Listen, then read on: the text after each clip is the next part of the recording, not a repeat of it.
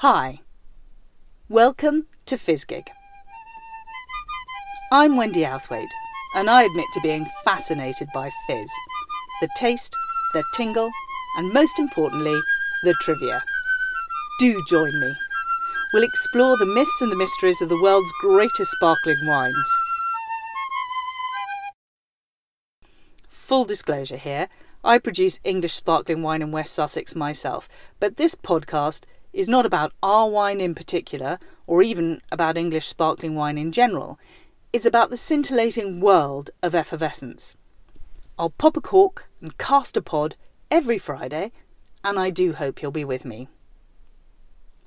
Don't forget to listen out for the pudding at the end.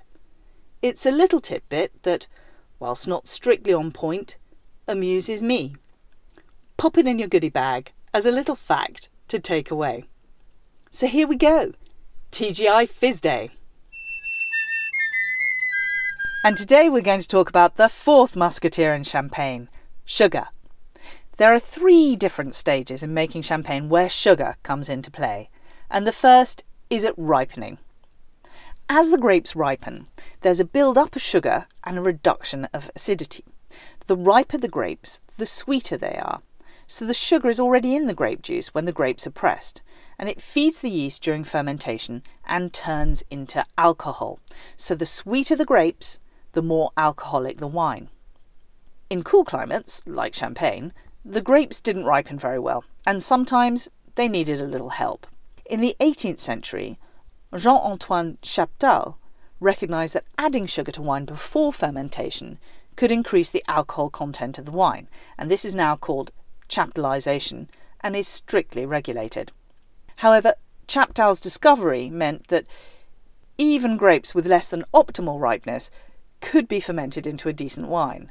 So, sugar, whether from the grapes or from the sugar beet, helped at fermentation. But secondly, sugar is important at bottling.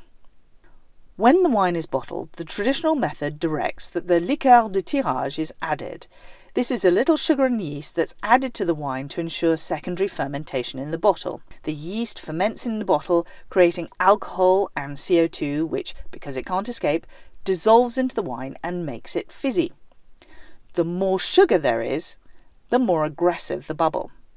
So, if you hadn't added any sugar at bottling and the wine had fully fermented, you'd have still wine. If you'd bottled wine that had partially fermented, in the ancestral method or the rural method or the pet nat way, then, provided there was enough sugar left in the grape juice, the yeast would feast on the remaining sugar and make the wine fizzy. Bubbles made in the ancestral method tend to be fewer and smaller than those made in the traditional method. Less sugar, less bubbliness. And if you bottled your wine and you added some sugar and yeast at bottling, oh, you get lots of big bouncy bubbles. The early champagne makers had great difficulty calibrating their bubbles. Often they got it wrong.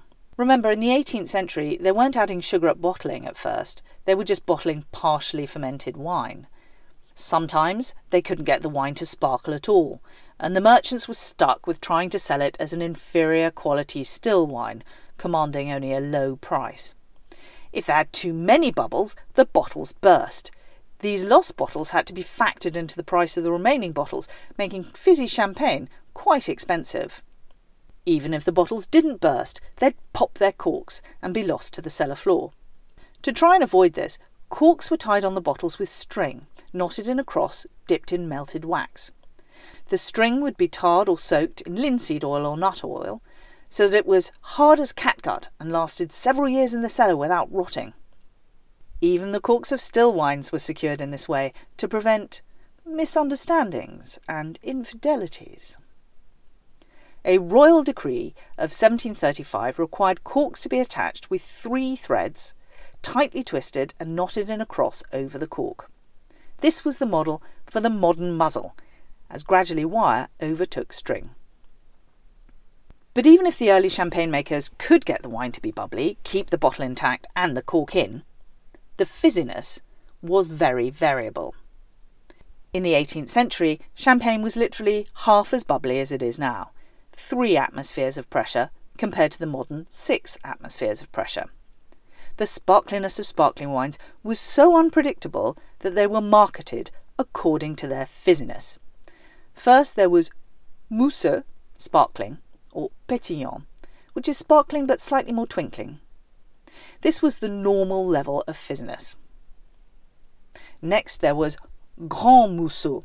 This was super fizzy, and it was also known as sauteur, jumper, or saute bouchon, cork popper. Just cut the string, and the cork would leap from the bottle by itself.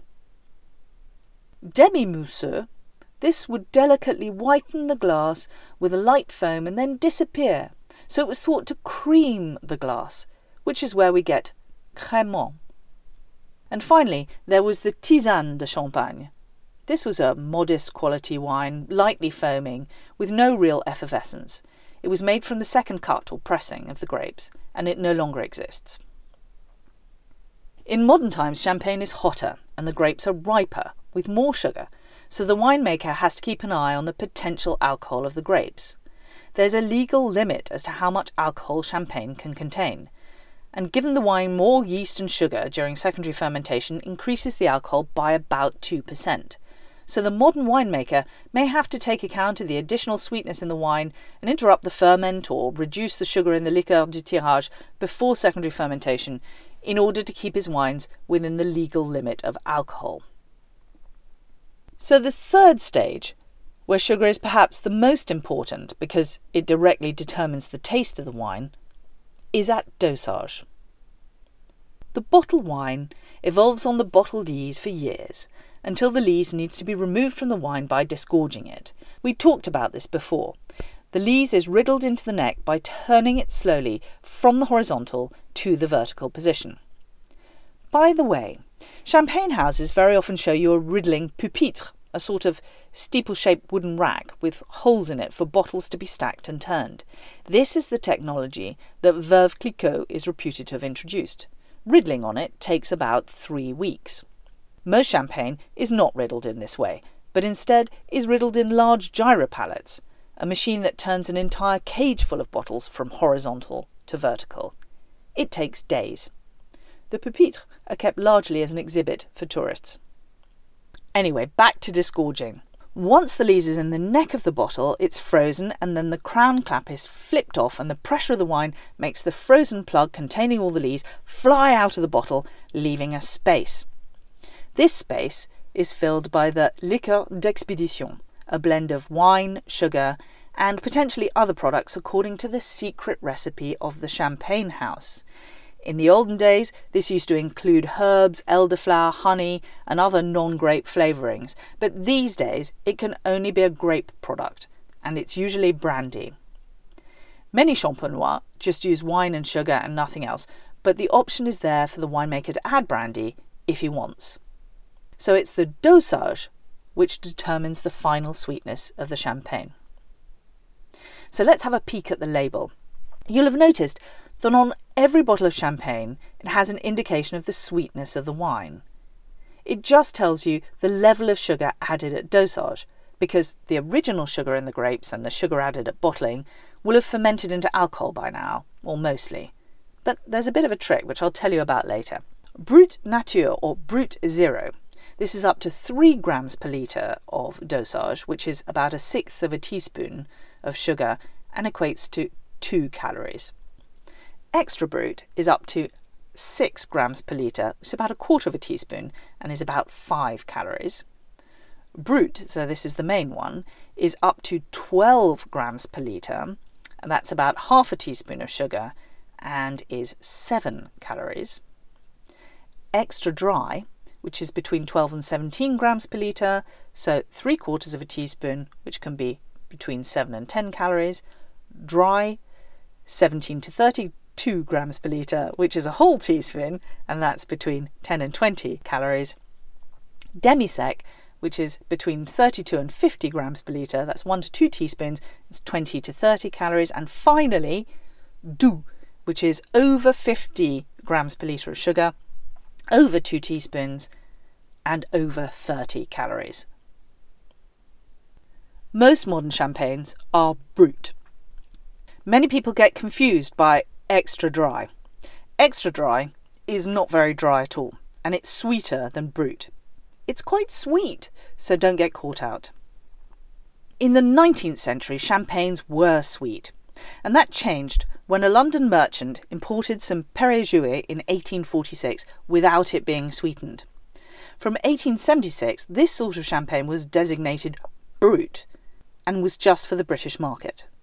Given the historical warring between England and France, the French sometimes joke that it's Brut for brutes. But Brut really means raw or crude, so undosed. Pommery claims to have produced the first truly brut style in 1874 called Nature, and again, this was purely for the English market. The English liked the drier style so much they wanted it even drier, and so extra brut was created. Now remember, this only refers to the sugar added at dosage. Champagnes, historically, were very much sweeter than they are today and would be drunk at the end of the meal with pudding rather than during the meal or as an aperitif. And different countries like different sweetnesses in their champagne. So champagne was categorised into different tastes. Goût anglais, English taste, which was between 22 and 66 grams. Goût américain, American taste, which was 110 and 165 grams goût français, French taste, which was between 165 and 200 grams, and goût russe, Russian taste, which was between 200 and 300 grams. Of these, only the driest English is close to contemporary tastes, and that would still be a dry demi-sec or doux in modern categories, so pretty sweet. At the time, it was common for Russians to add sugar to their wine at dinner. It's been suggested that the Russians first started sweetening their wine to mask oxidization, but I've no way of verifying whether this is true. Also, watch out, sometimes people nowadays refer to goût anglais to mean aged vintage champagne, not sweet stuff. In 2010, a Finnish diver found 168 bottles of champagne from about 1825 in a shipwreck in the Baltic.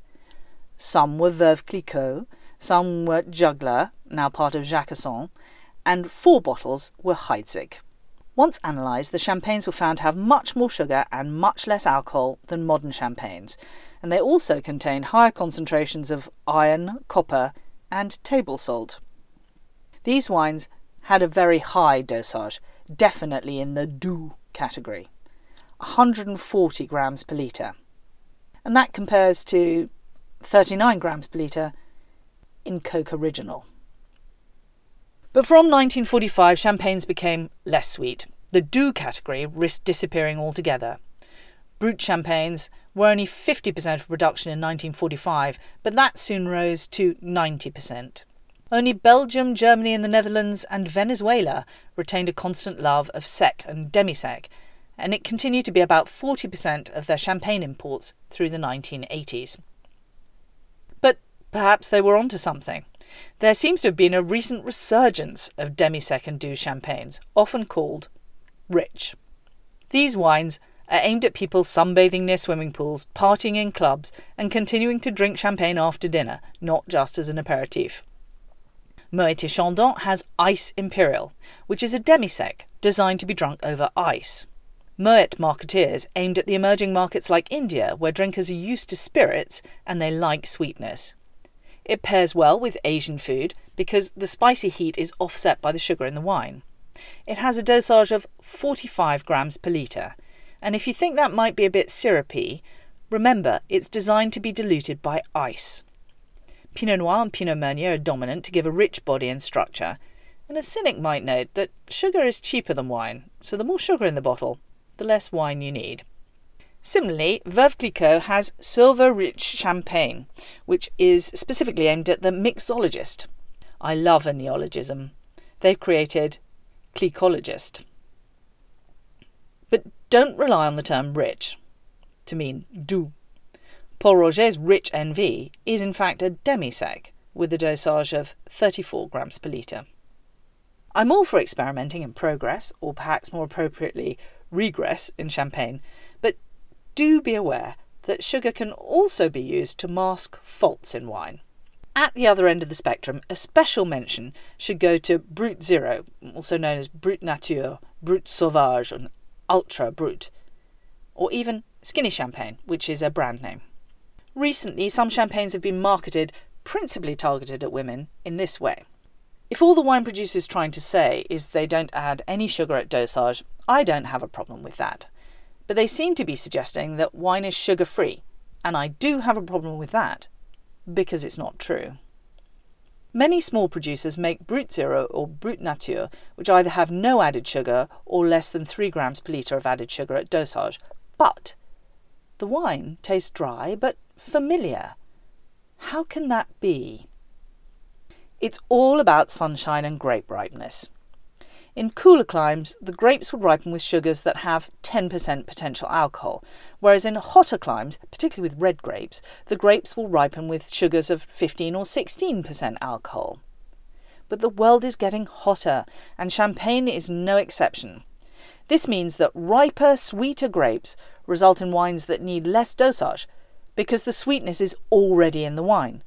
For example, 20 years ago, Pol Roger Brut non vintage had a dosage of 12 grams per litre, but now it's 9 grams per litre. The producers who make zero dosage make champagne in hotter areas where the grapes develop higher sugars.